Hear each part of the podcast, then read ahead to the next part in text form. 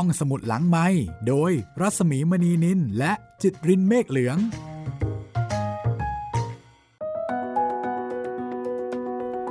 สวัสดีครับทุกคนพบกับผมป๊อบจิตรินเมฆเหลืองกันอีกครั้งในห้องสมุดหลังไมค์นะครับ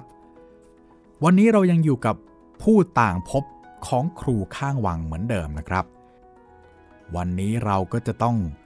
มาพบกับเรื่องราวลี้ลับชวนพิศวงกับครูก้องกันอีกครั้งหนึ่งนะครับวันนี้เรื่องแรกของเราจะมีชื่อเรื่องว่าคำสัญญาโอ้โหเปิดเรื่องมาก็น่าสนใจมากละ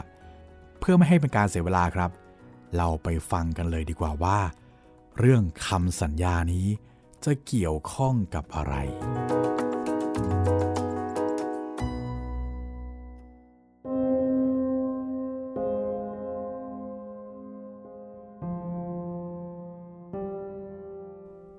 เมื่อผมไปรับราชการเป็นครูที่จังหวัดสระแก้วซึ่งเป็นจังหวัดแถบชายแดนภาคตะวันออกของประเทศไทยผมได้ใช้ชีวิตอยู่ที่นั่นเป็นเวลา7 ปีมีความสุขกับการเป็นครูอย่างล้นเหลือหลังจากที่สอนนักเรียนในวังสวนสุนันทาหลายปีก็ได้ไปสอนเด็กนักเรียนนอกวังเป็นครั้งแรกชีวิตการเป็นครูต่างจังหวัดคือวิมานบนดินสำหรับผมและคือความทรงจำที่มิอาจลืมเพราะผมได้ใช้ชีวิตในหน้าที่ความเป็นครูอย่างมีความสุขและได้เก็บเกี่ยวประสบการณ์มากมายมีเพื่อนร่วมงานที่ดีลูกศิษย์ที่น่ารักและที่นั่นมีความรักและความสามัคคีเปี่ยมล้นในโรงเรียนผมได้พบกับเรื่องราวและประสบการณ์ที่หาคำตอบไม่ได้หลายเหตุการณ์จากที่นั่นแต่ละเรื่องก็น่าสนใจไม่น้อยไปกว่าเรื่องในวังสวนสุนันทาแต่เรื่องที่ผมต้องกลับไปเล่าให้ย่าและญาติผมฟังเสมอแต่เรื่องที่ผมต้องกลับไปเล่าให้ย่าและญาติของผมฟังต้องเป็นเรื่องคำสัญญาที่ผมได้ให้ไว้กับลูกศิษย์คนหนึ่ง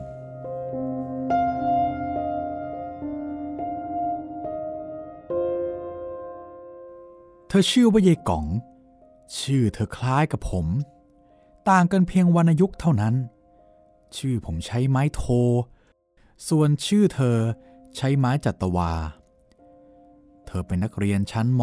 .6 และเป็นหลานสาวของครูในโรงเรียนเดียวกันกับผมครูวาสนาคืออาของเธอยายก๋องอาศัยอยู่กับครูวาสนาในบ้านพักครูเยื้องกับบ้านที่ผมพักพ่อกับแม่ของยายก๋องแยกทางกันต่อมาแม่เสียชีวิตส่วนคุณพ่อก็ไปมีครอบครัวใหม่เธอจึงมาอาศัยอยู่กับครูวาสนาผมมีความสนิทสนมกับครูวาสนาราวกับเป็นพี่น้องกันทำให้ผมมีความคุ้นเคยกับยายก๋องไปโดยปริยายเพราะผมได้ไปกินข้าวที่บ้านครูวาสนาอยู่เสมอๆเมื่อยายก๋องจบม.6 เธอก็ได้ย้ายไปเรียนต่อที่รามคำแหงในกรุงเทพเธอเป็นเด็กที่มีความมานะและใฝ่เรียนเธอจึงหางานทำเพื่อส่งตัวเองเรียนไปด้วยเธอไปเรียนได้1 ปีจู่ๆคืนหนึ่งผมก็ฝันถึงเธอผมฝันว่าผมพบเธอกำลังเดินจับจ่ายซื้อเสื้อผ้าอยู่ในตลาดเธอแต่งตัวสวยด้วยชุดสูทกึ่งสำเร็จรูปสีม่วงเธอเดินซื้อเสื้อผ้ามากมายแต่น่าแปลกที่เธอเดินเหินราวกับคนไม่มีชีวิตในตาเหม่อลอยนิ่งฝีเท้าที่เดินก็ช้าเกินมนุษย์ผมฝันเพียงเท่านั้นก็ตื่นซะก่อนรุ่งเช้าผมเล่าเรื่องความฝันนี้ให้ครูวาสนาและเพื่อนครูหลายท่านได้ฟังทุกคนก็บอกว่าผมกินมากก็เลยฝันถึงยายก๋องเราก็พูดเล่นกันเพียงเท่านี้หากไม่คาดคิดว่าหลังจากนั้นเพียงวันเดียวเราจะได้รับข่าวร้ายว่ายายก๋องประสบอุบัติเหตุเสียชีวิตที่กรุงเทพเธอกำลังขี่รถจักรยานยนต์ไปทำงาน รถเกิดล้มลงอย่างไรไม่ทราบเป็นเหตุให้รถเครนที่ตามมาด้านหลังทับร่างของเธอเสียชีวิตในที่เกิดเหตุเราต่างตกใจกับข่าวที่ได้รู้ครูวาสนารีบติดต่อดำเนินการรับศพยายก๋องเพื่อนำกลับมาทำพิธีบำเพ็ญกุศลที่วัดในจังหวัดสระแก้วและเมื่อศพมาถึงเขาตั้งศพยายก๋องใส่โลงไว้ที่ศาลาวัดผมไปถึงวัดเมื่อเย็นแล้วมีครูจำนวนหนึ่งอยู่ในศาลายกเว้นครูวาสนาที่ยังดำเนินการเกี่ยวกับเอกสารการตายที่กรุงเทพยังไม่เสร็จจึงตามมาทีหลังเมื่อผมไปถึงวัดเพื่อนครูที่อยู่ในศาลาบอกผมว่ายายก๋องมาเข้าฝันผมราวกับมาบอกให้รู้ว่าเธอเสียชีวิตแล้วผมควรเข้าไปบอกหรือร่ำลาอโหสิกรรมให้ยายก๋องที่นอนอยู่ในโลงเสียผมค่อยๆเดินเข้าไปที่ที่ศพตั้งอยู่เห็นเป็นโลงไม้เล็กๆยังไม่ได้ใส่โลงทองที่เป็นโลงภายนอกดูวังเวงน่ากลัวผมเดินไปคนเดียวรู้สึกกลัวขึ้นมาจึงรีบก้าวเท้าไปใกล้ๆแล้วเคาะที่ฝาโลงเบาๆพร้อมพูดว่าก๋องเอ้ยนี่ครูก้องนะครูขอบใจมากที่เธอมาเข้าฝันครูขอให้ไปดีๆนะหลับให้สบายไม่ต้องเป็นห่วงอะไรแล้วครูจะใส่บาตรไปให้นะแล้วผมก็รีบหันหลังกลับมาอย่างรวดเร็วจนถึงเวลาพระสวดครูวาสนาก็กลับจากกรุงเทพมาถึงวัดเพื่อนครูที่เคยฟังผมเล่าเรื่องที่ผมฝันถึงยายก๋องก็กวักมือเรียกผมขณะที่กำลังนั่งฟังสวดพระอภิธรรมศพเมื่อผมเข้าไปใกล้เขายื่นรูปยายก๋องขณะมีชีวิตให้ผมดูยายก๋องใส่ชุดสูทกึ่งสำเร็จรูปสีม่วงตรงตามที่ผมฝันผมตะลึงงงงันไม่ได้พูดอะไรแต่เพื่อนครูกระซิบว่าไม่ใช่ฝันเพราะกินเยอะแล้วล่ะแต่ฝันตรงๆเต็งๆเลยยายก๋องตั้งใจมาหาครูนะครูก้องหน้าตาผมคงจะดูเหลอหลามากเพราะว่าเขาแอบหัวเราะเบาๆศพของยายก๋องเข้าพิธีได้เพียง2 วันก็ทำการเผาตามประเพณีจนแล้วเสร็จเมื่องานจบผมก็ลืมเรื่องที่เคยสัญญากับยายก๋องไว้ที่โลงศพว่าผมจะใส่บาตรไปให้ยายก๋องเสียชีวิตเดือนพฤษภาคมผมลืมเรื่องใส่บาตรให้ยายก๋องเลยไปจนถึงเดือนพฤศจิกายนล่วงเลยมาแล้วถึง7 เดือนแล้วในคืนหนึ่งผมก็ต้องพบกับความรู้สึกใจระทึกอีกครั้งหลังจากที่ไม่ได้รู้สึกอย่างนี้มานานหลายปี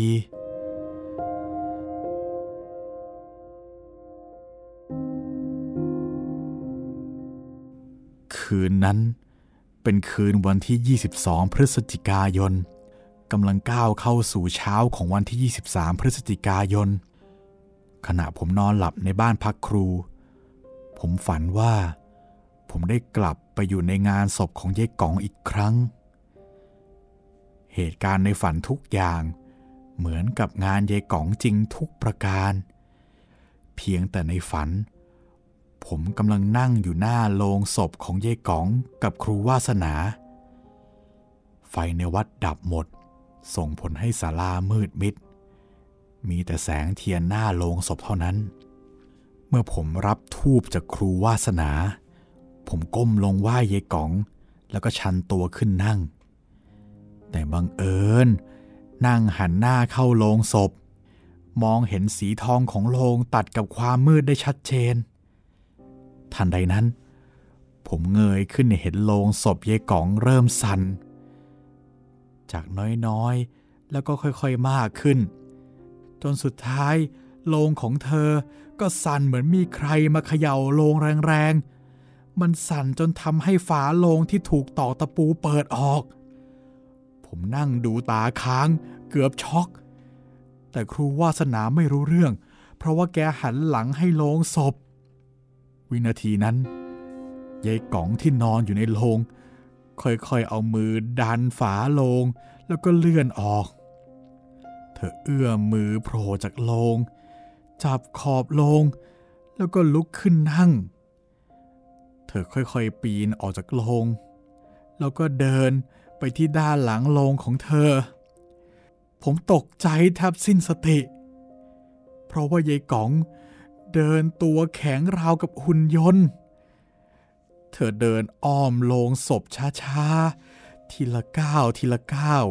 ไปด้านขวาเธอใช้มือเกาะขอบโลงแล้วก็ค่อยๆโผล่หน้าออกมามองผมหน้าตาของเธอนวลใยแลดูสดใสเธอยิ้มแล้วก็พูดกับผมว่าไหนอาจารย์บอกว่าจะใส่บาตรให้หนูไงหนูยังไม่ได้รับเลยยายก๋องจ้องผมนิ่งยิ้มหน้าซีดผมเพิ่งนึกขึ้นได้ว่ายังไม่เคยใส่บาตรไปให้ตอนนั้นตกใจจนแทบเป็นลมผมเลยรีบบอกไปด้วยเสียงตะกุกตะกักว่าไอ้ก๋องเอ้ยครูลืมจริงๆขอโทษด้วยนะเดี๋ยวครูจะรีบทำบุญใส่บาตรไปให้นะผมพูดด้วยความกลัวเสียงสั่นจนแทบจะคุมสติไม่อยู่ยายต๋องก็ตอบเสียงยันยาวๆว่าไม่เป็นไรค่ะอาจารย์หนูจะรอนะคะแล้วยายก๋องก็ยิ้มให้ผมก่อนจะหันหลังเดินกลับไปขึ้นโลงแล้วก็เอนลงไปนอนเช่นเดิมเฮ้ยเธอเอามือปิดฝาโลงเสียงดังปังทันใดนั้นผมก็ตื่นจากฝันทันทีเสียงปังที่ได้ยินเมื่อสักครู่คือเสียงหน้าต่างห้องนอนที่โดนลมพายุฝนที่กำลังตกพัดกระทบกันผมตั้งสติคิดถึงเรื่องที่ฝันแล้วก็รู้ว่าตัวเองลืมคำสัญญาที่ได้พูดไว้กับยายก๋องนานแล้วจนกลัวมากขึ้นผมรีบล้มตัวลงนอนคุมโปงไม่กล้าโผล่หน้าออกมาจากผ้าห่มนึกบทสวดอะไรได้ผมท่องสเปะสปะปนกันจนมั่วไปหมดเรียกว่าสติกระเจิดกระเจิงไปไหนต่อไหนจนแทบจะไม่กลับมาอยู่กับตัวกว่าจะหลับได้อีกครั้งก็เกือบสว่างงานนี้ผีไม่ได้หลอกผมแต่ผมหลอกตัวเองจนหลับไม่ลงเช้าวันนั้นเป็นวันที่23พฤศจิกายนหลังนักเรียนเข้าแถวผมรีบเดินไปหาครูวาสนาและเพื่อนครูกลุ่มเดิมที่เคยฟังเรื่องฝันถึงยายก๋องในครั้งแรกคุณครูอาวุโสทุกท่านอยู่กันพร้อมหน้าพร้อมตาที่สำคัญคือครูวาสนาอาของยายก๋องก็อยู่ด้วยผมเล่าเรื่องฝันเมื่อคืนให้ครูผู้ใหญ่ได้ฟังเขาต่างถามว่าแล้วผมได้ทำบุญใส่บาตรให้ยายก๋องหรือยังผมก็ตอบตามความจริงว่าผมลืมสนิทไม่ได้อยู่ในความทรงจำเลยนั่นไงยายก๋องมาทวงเลยนะเนี่ยดูสิตายไปตั้งแต่เดือน7ยังตามมาทวงสัญญาอีกไปสัญญากับเขาไว้แล้วดันลืมนี่ครูพรุ่งนี้รีบไปทำบุญใส่บาตรให้ยายก๋องเถอะนะไม่งั้นเขาจะมาทวงอีกพวกพี่จะช่วยอะไรไม่ได้เอานะครูวาสนากับพี่ๆทุกคนก็กำชับผมพร้อมกับหัวเราะคิกคักกันเป็นเชิงสมน้ำหน้าผมก็ตั้งใจว่าเย็นวันนั้นจะเตรียมซื้ออาหารที่ยายก๋องชอบมาใส่ตู้เย็นไว้รุ่งเช้าจะได้อุ่นแล้วก็สั่งของใส่บาตรเพิ่มเสียให้เต็มที่ยายก๋องคงรอได้อีกคืนเดียวนะก๋องนะรอครูอีกนิดเดียวพรุ่งนี้ครูจะใส่บาตรให้เต็มอิ่มเลยผมคิดในใจแล้วทุกคนก็แยกย้ายกันไปสอนเดินกันไปไม่ถึง10 นาทีครูวาสนาก็เดินกลับมาตามผมหน้าตาตื่นเหมือนเห็นผีมาแต่ไกลเมื่อเดินมาถึงห้องพักครูที่ผมนั่งเธอก็คว้ามือผมแล้วก็ถามผมว่าวันนี้วันที่เท่าไหร่ หน้าตาก็ยังเหมือนเห็นผีอยู่แล้วก็เหมือนเพิ่งจะเห็นมาสักครู่นี้ด้วยวันนี้วันที่23พี่23พฤศจิกายนมันทำไมเหรอพี่ผมก็ถามแกด้วยความสงสัยแกก็ตอบผมว่าวันที่23พฤศจิกานี่มันวันเกิดของก๋องพอแกพูดจบหน้าตาของแกที่เหมือนเห็นผีมาเมื่อสักครู่นั้นก็ถูกกลบไปด้วยหน้าตาของผมที่เหมือนผีบีบคอจนตาเหลือกเสียในทันใดต่อไป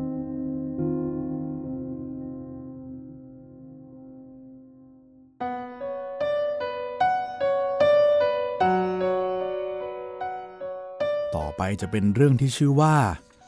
เรื่องที่ย่าไม่รู้นะครับห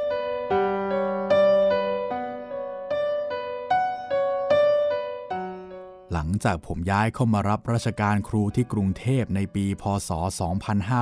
2544ผมได้กลับบ้านอีกครั้งในอีกหลายปีต่อมาและได้เล่าเรื่องยายก๋องให้ย่าฟังขณะนั้นย่าอายุได้ราว90ปีแล้วย่าฟังเรื่องราวของยายก๋องที่มาทวงคำสัญญาที่ผมได้ให้ไว้ในตอนเช้าย่าฟังเรื่องราวของยายก๋องที่มาทวงคำสัญญาที่ผมได้ให้ไว้ในเช้าวันเกิดของเธอย่าได้แต่ยิ้มไม่พูดมากมายเหมือนครั้งก่อนๆหากพูดสั้นๆว่าหากเราได้ให้สัญญากับใครไว้แล้วเราควรทำตามสัญญานั้นอย่าปล่อยให้เขารอและในวันนั้นย่าก็ไม่ลืมที่จะดึงแขนผมไปดูรอยปานสีน้ำตาลที่ข้างศอกอีกครั้งผมกอดย่าเช่นเดิมและยังยืนยันว่าผมไม่เคยหายไปไหนยังเป็นหลานย่าเช่นเดิมและจะกลับมาหาย่าเสมอในช่วงชีวิตก่อนวัย90ปีของย่าสิ่งที่ย่ามีความสุขมากที่สุดคือการได้นั่งเคาะกระป๋องหรือขวดน้ำอัดลมเพื่อประกอบจังหวะการรำโนราที่หน้าบ้านโดยมีหลานตัวเล็กๆของย่าอีกคนหนึ่งที่ย่ารักคือเจ้าตามลูกชายคนเล็กของอาตั้มคอยร้องและรำโนราให้ย่าฟังเกือบทุกเย็นดูเหมือนว่าแคร่ที่หน้าบ้านย่าจะเป็นเวทีโนราย่อมๆไว้ให้ศิลปินน้อยหลานชายของย่าเป็นผู้แสดงย่าเป็นคนควบคุมและเล่นดนตรีเองทั้งหมดหม้อชามรามไหที่ไม่ใช้แล้วคือวงดนตรีวงใหญ่ของย่าย่าจะนั่งยิ้มและหัวเราะไปกับเจ้าตามอย่างมีความสุขชีวิตในวัยชราของย่าเป็นชีวิตที่เรียบง่ายแวดล้อมไปด้วยลูกหลานมากมายดูเหมือนย่าจะห่างเหินจากความทุกข์มานานจนย่าเริ่มกลับมามีความทุกข์อีกครั้งที่ผมสังเกตได้คือเมื่อตอนที่พ่อของผมป่วยเป็นมะเร็งในถุงน้ำดีและต้องเข้ารับการรักษาอย่างต่อเนื่องที่โรงพยาบาลพ่อผมไม่เคยหวาดกลัวต่อความเจ็บปวดและความตายแต่ย่ากลับรู้สึกกังวลและมีแววตาแห่งความห่วงใยต่อลูกชายที่ร่วมทุกข์กับย่ามาตั้งแต่เล็กๆ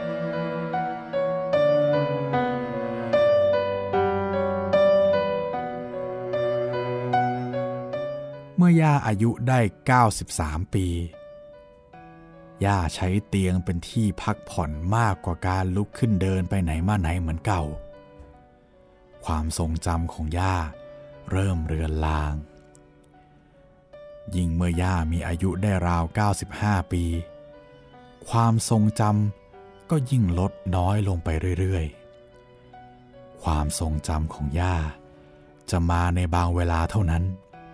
ย่าเริ่มพูดถึงเรื่องราวต่างๆในอดีตที่เป็นความทรงจำของย่าบ่อยๆย่าจะมีความจำที่ดีในช่วงเวลาเช้าแต่พอเลยเที่ยงไปย่าจะพูดเรื่องราวต่างๆตามที่ติดอยู่ในใจของย่าเสมอเช่นย่าพูดถึงละครเรื่องบ้านทรายทอง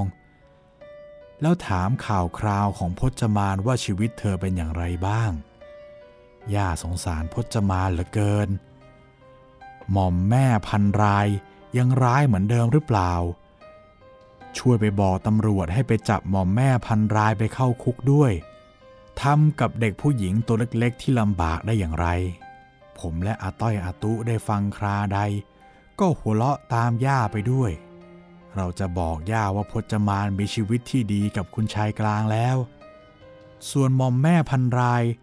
ถูกศาลตัดสินให้คืนทรัพย์สมบัติให้พจมานทั้งหมดย่าถึงได้ยิ้ม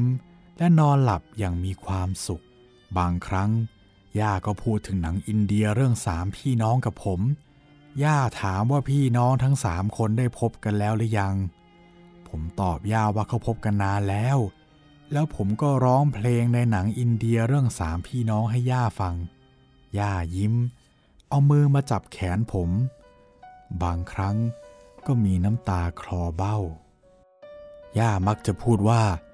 พี่น้องเขาได้พบกันแล้วนะแล้วย่าก็มักจะเรียกพี่เอมออนอยู่เสมอย่าจะเรียกว่าพี่เอมออนอยู่ไหนพี่เอมออนแล้วอาตุ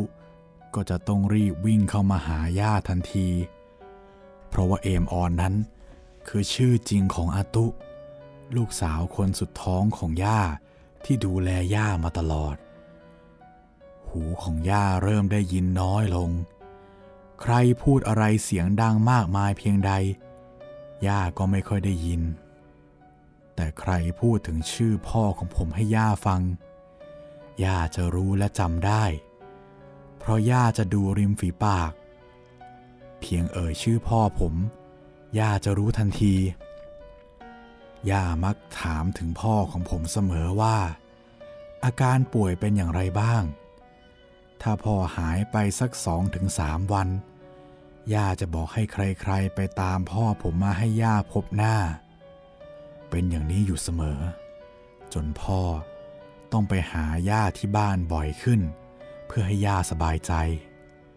เมื่อพ่อได้รับคีโมครั้งสุดท้ายพ่อรู้สึกอ่อนเพลียมากจึงไปเยี่ยมย่าได้น้อยลงและหลังจากนั้นไม่กี่วันพ่อก็เกิดเป็นไข้แม่พร้อมพี่สาวและพี่ชายของผมจึงพาพ่อเข้ารับการรักษาที่โรงพยาบาลพ่อนอนโรงพยาบาลได้เพียง2 คืนก็เสียชีวิตลงด้วยอาการปอดติดเชื้อสร้างความตกตะลึงให้กับผมและครอบครัวรวมทั้งญาติเป็นที่สุดครอบครัวผมกับญาติซึ่งเป็นน้องของพ่อทุกคนตกลงกันว่าเราจะไม่นำเรื่องการตายของพ่อไปบอกย่าเป็นอันขาดเพราะเกรงว่าย่าจะเสียใจจนเกิดอาการช็อกได้เราตัดสินใจปิดเรื่องนี้ไว้เป็นความลับ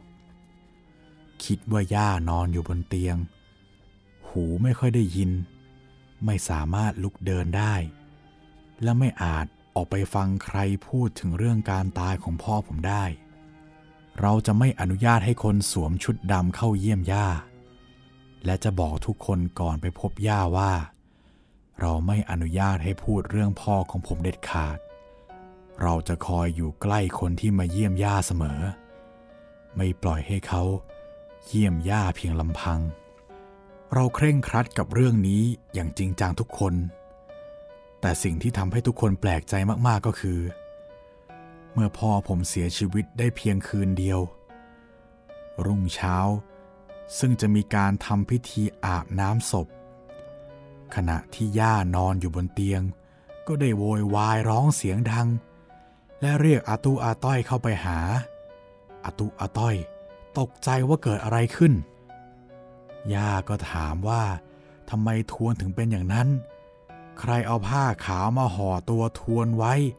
ช่วยทวนมันหน่อยย่าพูดเช่นนี้อยู่ 2-3 ครั้งอาต้อยกับอาตุจึงปลอบย่าว่าแม่ฝันไปไม่มีใครเอาผ้ามาห่อพี่ทวนหรอกพี่ทวนเขาอยู่บ้านเขาสบายดีแม่นอนเสียนะแต่อาทั้ง2 คนก็ตกใจว่าย่าเห็นได้อย่างไรเมื่อพ่อเสียชีวิตทางโรงพยาบาลได้ใช้ผ้าขาวห่อร่างของพ่อไว้จริงๆป กติย่าไม่เคยพูดเช่นนี้มาก่อนถ้าจะพูดเพ้อก็จะเป็นเรื่องละครเสียส่วนใหญ่แต่ทำไมวันนี้วันที่พี่ชายอามาเสียชีวิตทำไมย่าถึงพูดเช่นนี้และเมื่องานสวดอภิธรรมศพของพ่อจัดขึ้นในคืนที่3ย่าก็ได้โวยวายขึ้นอีกครั้งนี้ย่าร้องว่าไม่รู้ว่าใครเดินเข้ามาในห้องแล้วก็ดึงมือย่ย่าไปหาเขาแล้วก็ดึงมือย่าไปกับเขาแต่ว่าพ่อของผมช่วยย่าเอาไว้นี่คือความประหลาดใจครั้งที่2นับตั้งแต่พ่อตายแล้วย่าก็เห็นอะไรแปลกๆเช่นนี้อีกอาต้อยก็บอกว่าพ่อคงเป็นห่วงย่าจึงมาคอยดูแลย่าผมแม่พี่สาวและพี่ชายก็รู้สึกเช่นเดียวกับอาคือแปลกใจประหลาดใจและเริ่มรู้สึกว่านี่คือสิ่งที่เราไม่คาดคิดว่าจะเกิดขึ้นได้กับครอบครัวของเราที่น่าประหลาดใจจนเกินคำบรรยายก็คือครั้งที่3ที่ย่าเอ่ยถึงพ่อผมวันนั้นคือวันที่ครอบครัวของผมนำเท่ากระดูกของพ่อไปลอยที่ทะเลเมื่อกลับจากการทำพิธีครอบครัวของผมจึงไปเยี่ยมย่าผมกับแม่และพี่ชายรวมทั้งอาต้อยอาตุนั่งคุยกันอยู่ที่เก้าอี้รับแขกส่วนพี่สาวเดินไปดูย่าซึ่งนอนอยู่ไม่ไกลจากเราส่วนพี่สาวเดินไปดูย่าซึ่งนอนอยู่ไม่ไกลจากที่เรานั่งอยู่พี่สาวยืนอยู่ข้างเตียงของย่าย่าหันมามองพี่สาวแล้วย่าก็ยิ้มให้พี่สาวก็แกล้งถามย่าว่าคนนี้คือใครย่าจำได้ไหมย่ายิ้มแล้วก็บอกว่าจิรพันธ์พี่สาวผมบอกว่าเก่งเพราะนั่นเป็นชื่อจริงของพี่สาวแล้วย่าก็ถามว่าพี่สาวของผมมากับใครพี่สาวของผมตอบว่ามากับแม่มากับพี่กล้วยแล้วก็มากับก้องซึ่งก็คือผมย่าหมายถึงคนที่อยู่ข้างๆพี่สาวผมน่ะเป็นใครพี่สาวผมก็ตอบว่าจะยืนกับใครล่ะย่านี่กุ้งยืนอยู่คนเดียวย่าก็ตอบว่าไม่ใช่ย่าถามว่าคนที่ยืนข้างๆกุ้งน่ะคือใครย่าจำไม่ได้เหรอย่าบอกว่าไม่ใช่ย่าถามว่าคนที่ยืนข้างๆกุ้งน่ะเป็นใครกุ้งจำไม่ได้เหรอพี่สาวผมหัวเราะแล้วก็บอกว่าจะไปมีใครพระพายมั้งย่าแล้วพี่สาวก็หัวเราะเบาๆย่าสายหน้าเล็กน้อยแล้วก็บอกว่าบุญทวนไงล่ะเธอจำบุญทวนพ่อของเธอที่ยืนอยู่ข้างเธอไม่ได้เหรอแม่ผมพี่ชายพี่สาวอาต้อยอาตุมองหน้ากันไปมาแล้วแม่ก็พูดขึ้นด้วยเสียงราบเรียบว่าให้พ่อไม่ต้องเป็นห่วงคุณแม่แล้วก็ขอให้พ่อเดินทางไปสู่ภพภูมิที่ดีเดินทางไปในภพภูมิใหม่และพักผ่อนให้สบายน้องๆของพี่แล้วก็ครอบครัว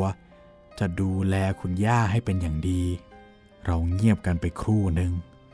ไม่มีใครพูดอะไรปล่อยให้ย่านอนยิ้มอยู่บนเตียงคนเดียวแล้วก็มองข้างๆพี่สาวผมราวกับมีลูกชายคนโตของย่ายืนอยู่ตรงนั้นย่าไม่อาจรู้ว่าเกิดเหตุการณ์อะไรขึ้นแต่ย่ากลับมองเห็นและรับรู้ได้ในขณะที่เราทุกคนกลับไม่เป็นเช่นนั้นพ่อครับผมคิดถึงพ่อที่สุด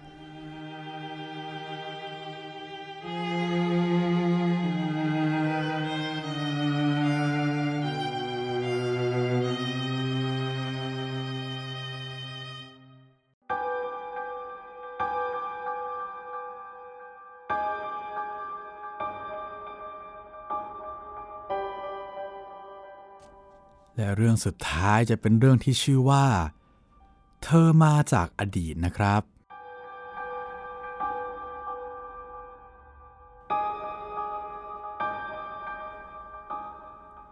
เดือนพฤษภาคมปีพ.ศ. 2549ย่าได้เหลนคนหนึ่ง หน้าตาน่ารักตากลมโต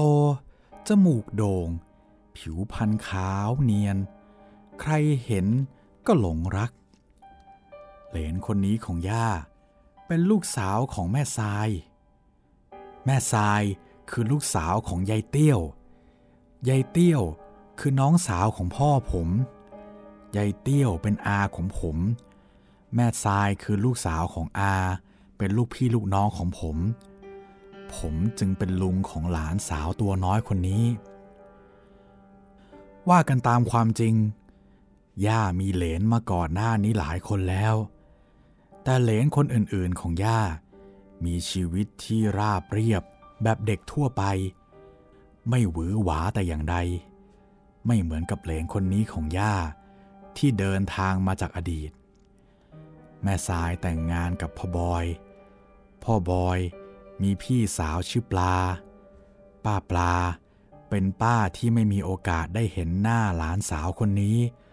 เพราะว่าป้าปลาได้เสียชีวิตเพราะอุบัติเหตุทางรถยนต์นานหลายปีแล้วแต่บางทีป้าปลาอาจไม่ได้ไปไหนไกลจากหลานสาวคนนี้ก็ได้หรืออาจอยู่ใกล้กันเพียงเส้นผมเท่านั้นขณะที่แม่ทรายตั้งท้องได้ราว3 เดือนแม่ทรายไม่รู้ว่าตัวเองตั้งท้องเพราะว่าเป็นท้องแรกแต่มีคนโทรศัพท์มาบอกไว้ก่อนที่เจ้าตัวจะรู้ว่าจะมีคนมาเกิดในบ้านหลังนี้วันหนึ่งมีเพื่อนสนิทของป้าปลาที่จากกันไปนานโทรศัพท์มาบอกบ้านพ่อบอยว่าเขาฝันถึงป้าปลามาบอกว่าเธอจะมาเกิดแล้วและจะเกิดที่บ้านหลังเดิมที่เคยอยู่แม่ทรายกับพ่อบอยไม่ได้คิดอะไรก็แค่เพื่อนเก่าของพี่สาวยังรักและคิดถึงพี่สาวจนเก็บเอาไปฝันเท่านั้นเองหลังจากวันนั้นเพียงไม่กี่วันเพื่อนอีกคนหนึ่งของป้าปลาก็ได้โทรศัพท์มาบอกเหมือนเพื่อนคนแรกว่าปลาจะมาเกิดที่บ้านนี้พ่อบอยกับแม่ทรายก็คิดว่าเพื่อน2 คนของป้าปลาคงได้คุยกันแล้วต่างคนก็ต่างนำไปฝันเหมือนกันถ้าเป็นเช่นนั้นจริงพ่อบอยรู้สึกดีใจที่พี่สาวสุดที่รักของตนยังอยู่ในความทรงจำของเพื่อนๆแต่หลังจากวันที่ได้รับโทรศัพท์ไม่กี่วันแม่ทรายจึงรู้ว่าตนเองกำลังตั้งครรภ์ได้3 เดือนกว่าๆความรู้สึกตลกเล็กๆจึงเกิดขึ้นมันแปลกดีที่จู่ๆเพื่อนที่จากกันนานหลายปีโทรศัพท์มาบอกเรื่องราวตรงกับที่แม่ทรายกำลังตั้งครรภ์พอดีพ่อบอยกับแม่ทรายได้แต่ยิ้มด้วยกันลูกเราจะมาพร้อมความรู้สึกคิดถึงพี่สาวที่เดินทางจากกันไปนานหลายปีพ่อบอยดีใจอยู่ลึกๆ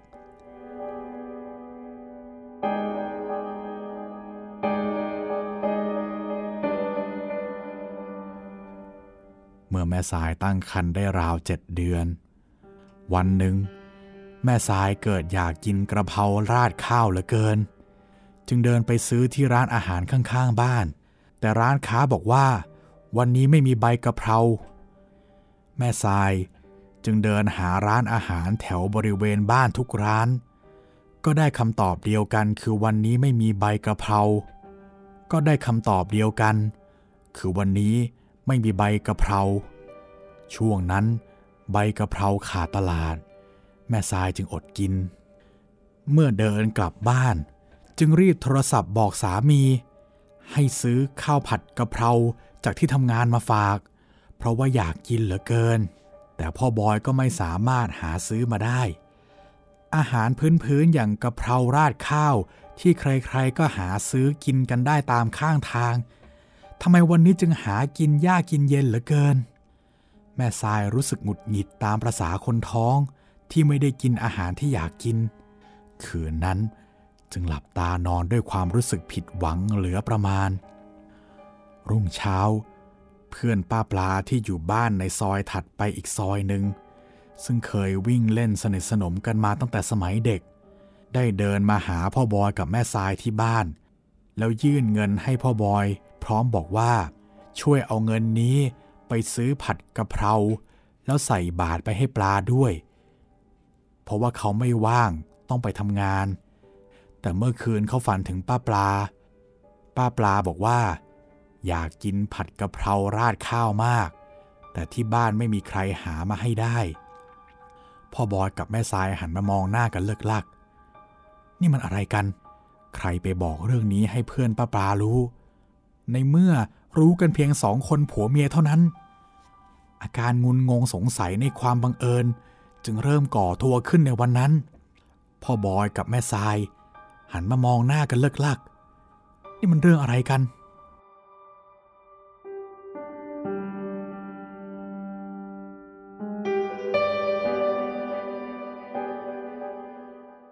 เมื่อแม่สายคลอดลูกจนลูกอายุได้ราวขวบเศษลูกสาวก็เริ่มคุยจ้อพูดจาน่ารักชัดบ้างไม่ชัดบ้างตามประสาเด็กวันหนึ่งพ่อก็แกล้งถามลูกสาวว่าพ่อชื่ออะไรแม่ชื่ออะไรลูกสาวตอบถูกหมดแต่เมื่อถามว่าลูกชื่ออะไรเธอตอบทันทีว่าชื่อปลาพ่อกับแม่พากันสงสัยว่าลูกพูดผิดจึงถามใหม่ว่าลูกยังยืนยันว่าชื่อปลาหรือเปล่าพ่อสงสัยว่าแม่คงสอนลูกให้เรียกชื่อป้าแต่แม่ไม่เคยสอนแม้แต่ครั้งเดียวอีกวันหนึ่งพ่อนำกระเป๋าเงินใบเล็กที่มีรูปตนกับแม่แล้วก็มีรูปป้าปลาใบเล็กๆสอดอยู่ด้วยมาเปิดให้ลูกสาวทายพ่อชี้ที่รูปตนเองลูกสาวตอบถูกว่าคือพ่อบอยเมื่อชี้ที่รูปแม่ลูกสาวก็ตอบถูกว่าแม่ทรายเมื่อชี้ที่รูปป้าปลาพ่อคาดว่าลูกคงตอบว่าเป็นรูปแม่ทรายแต่ลูกสาวกลับตอบว่าคือปลาพ่อถามอีกครั้งลูกสาวก็ยังย้ำคำเดิมว่าปลาพ่อตกใจแล้วก็แปลกใจจนพูดไม่ถูกแล้วก็แปลกใจจนพูดไม่ออกแม่ที่นั่งดูโทรทัศน์ก็มีอาการฉงนจนพูดไม่ออกบอกไม่ถูกเมื่อยายเตี้ยวคุณยายของหลานขึ้นมาจากปักใต้เพื่อมาดูแลหลานสาวยายเตี้ยวพบความแปลกใจจนต้องมานั่งเล่าให้ญาติๆฟังเสมอว่าหลานสาวชอบบ่นว่ากลัวรถจะชนบางครั้งเอามือปิดหน้าแล้วก็ร้องว่าเจ็บและบางครั้งก็บอกว่ามีเลือดไหลยายเตี้ยวก็ไม่เข้าใจเพราะว่าหลานสาวนอนหลับอยู่ดีๆก็ร้องไห้แล้วก็พูดแบบนี้อยู่บ่อยครั้ง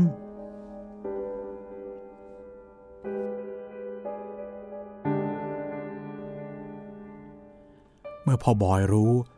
ความแปลกใจยิ่งทวีคูณเพราะพ่อบอยรู้ว่าเมื่อป้าปลาเสียชีวิตเพราะอุบัติเหตุนั้นใบหน้าของป้าปลามีแผลแล้วก็มีเลือดออกมาพ่อบอยและแม่ทรายรวมทั้งยายเตี้ยวเริ่มสับสนปนกังวลใจว่าเกิดเหตุการณ์อย่างนี้ขึ้นในบ้านดูคล้ายกับเรื่องราวการกลับชาติมาเกิดที่เคยได้ฟังกันมาแต่นี่มาเกิดเหตุการณ์ลักษณะนี้ในครอบครัวของตนเองมันจะเป็นจริงไปได้อย่างไรยายเตี้ยวเคยเป็นครูสอนวิชาคณิตศาสตร์แม่ทรายเป็นพยาบาลพ่อบอยทำงานส่วนตัวไม่มีใครในครอบครัวเคยเชื่อเรื่องราวเช่นนี้และยังไม่คิดว่าเป็นความจริงได้แต่เพียงสงสัยในเหตุการณ์ต่างๆที่เกิดขึ้นเท่านั้นแต่เรื่องราวที่ทำให้พ่อบอยและแม่ทรายรวมทั้งคนรอบข้างคิดว่านี่อาจจะเป็นการเดินทางกลับมาครั้งใหม่ของป้าปลาจริงๆก็คือเหตุการณ์วันหนึ่งที่พ่อบอยได้พาลูกและเมียรวมทั้งคนข้างบ้านไปเที่ยวทะเลและต้องขับรถผ่านสถานที่ที่ป้าปลาของหลานเคยอยู่พ่อบอยอยากทดสอบลูกสาวว่ามีความทรงจำเรื่องชาติก่อนจริงแท้แค่ไหนเพราะพ่อบอยและครอบครัวไม่อยากเชื่อและพยายามคิดว่ามันคือความบังเอิญเท่านั้นพ่อบอยบอกลูกสาวว่าถ้าลูกคือป้าปลาจริงๆลูกลองพาพ่อไปที่พักของป้าดูสิว่าอยู่ที่ไหนลูกสาวของพ่อบอยจึงชี้ไปที่พักได้ถูกต้องตั้งแต่ปากทางเข้าซอยเลี้ยวซ้ายเลี้ยวขวาโดยไม่มีผู้ใดบอกใบ้หรือแสดงกิริยาชี้นำให้ลูกสาวและเมื่อใกล้ถึงที่พัก พ่อบอยแกล้งเลี้ยวเลยผ่านไปแต่ลูกสาวก็ชี้กลับมาถูกและชี้ไปบนห้องที่ป้าปลาของเธอเคยพักอยู่ได้อย่างถูกต้องจริงๆพ่อบอยไม่เคยมาที่นี่อีกเลยตั้งแต่ป้าปลาเสียชีวิตไปเมื่อหลายปีก่อนแต่ลูกสาวนำพามาได้ถูกทางเรื่องนี้แม้คนข้างบ้านที่ไปด้วยกันในวันนั้นก็พูดไม่ออกบอกไม่ถูกเขาได้แต่ตะลึงพี่บอยก็ไม่ได้พูดอะไรเช่นกันเป็นใบ้รับประทานไปครึ่งวันตลอดเวลาที่เกิดเหตุการณ์เหล่านี้หลายครั้งพ่อบอยกับแม่ทรายไม่เคยคิดอยากให้ลูกสาวเป็นเช่นนี้และไม่เคยปักใจเชื่อเลยแต่เมื่อพบเรื่องที่อธิบายได้ยาก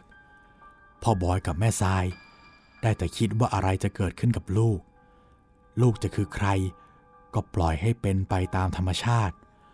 เพราะธรรมชาติได้จัดสรรมาให้กับเราแล้วตอนที่แวะแหล่งของฝากและอาหารทะเลช่วงขากลับที่ตลาดชื่อดังริมทางที่พ่อบอยและป้าปลาเคยมาซื้อตั้งแต่เด็กๆมีของกินอย่างหนึ่งที่ป้าปลาชอบกินที่สุดนั่นคือปลาหมึกกรอบอบแห้งราดพริกวันนั้นลูกสาวจูงมือพ่อบอยไปซื้อปลาหมึกเจ้านั้นแล้วก็ร้องจะกินให้ได้เหมือนกับที่พี่สาวของพ่อเคยจูงมือน้องมาซื้อในวัยเด็กด้วยกันต้องกินเจ้านี่เท่านั้นเป็นของโปรดของพี่สาวทั้งที่ร้านค้าในตลาดมีมากมายเป็นร้อยร้านแต่ลูกสาวกลับเดินจูงมือพ่อไปที่ร้านเจ้าประจำในอดีตและชี้ไปที่ของโปรดของพี่สาวของพ่อไม่มีหลักฐานใดๆทางวิทยาศาสตร์จะมาพิสูจน์หรือว่ารับรองได้แต่พ่อบอยซึ่งไม่เคยเชื่ออะไรง่ายๆก็เกิดความตระหนักในใจว่าเรื่องที่เกิดขึ้นกับลูกสาวไม่ใช่เรื่องธรรมดาเสียแล้ว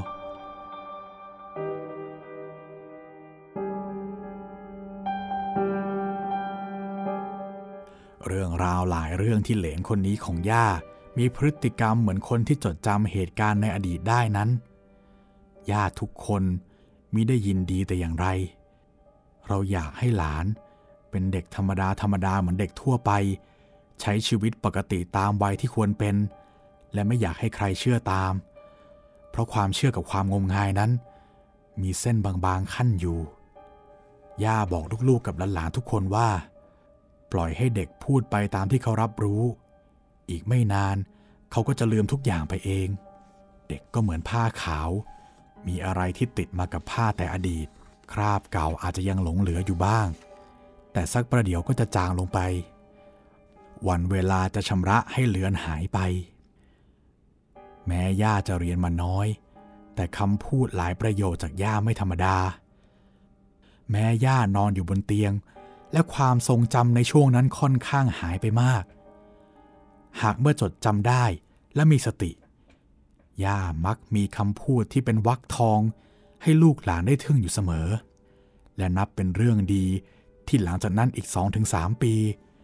เมื่อหลานสาวอายุได้ราว4 ขวบแกก็พูดถึงเรื่องราวต่างๆในอดีตน้อยลงใครถามอะไรแกก็ไม่ยอมพูดและไม่พูดเรื่องนี้อีกเลยเมื่อเริ่มโตขึ้นราว 5-6 ขวบเราทุกคนดีใจที่หลานสาวของเรากลับมาเป็นเด็กปกติเหมือนคนทั่วไปไม่ได้เป็นคนแปลกหรือคนพิเศษแต่อย่างใดและจะได้ไม่ต้องถูกใครกล่าวหาว่าโกหกหรือว่าหลอกลวงด้วยการมีชีวิตที่เป็นปกติเยี่ยงคนธรรมดาทั่วไปคือสิ่งที่ครอบครัวของเราต้องการมากกว่าสิ่งอื่นใดอาต้อยอาตุเล่าให้ผมฟังในภายหลังอีกหลายปีว่าคืนหนึ่งขณะที่ย่าหลับอยู่บนเตียงอาตุได้ยินย่าละเมอว่าพี่เอมออนกลับมาหาน้องใช่ไหมอาตุต้องลุกขึ้นมาดูว่าย่าเรียกชื่อตุเพราะอะไรแต่ย่ายังหลับอยู่ที่แท้ย่าก็ละเมอไปเท่านั้นเอง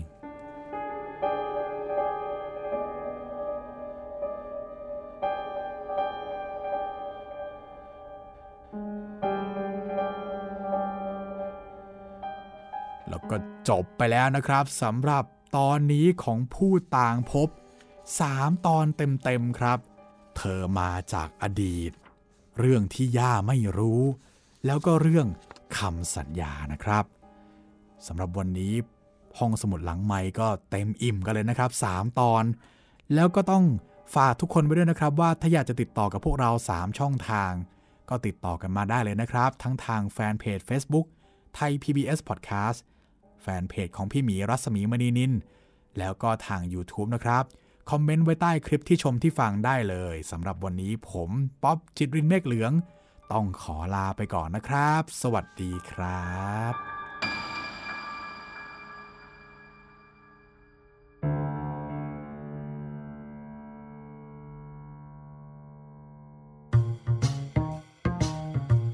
ห้องสมุดหลังไมค์โดยรัศมีมณีนินและจิตรินเมฆเหลือง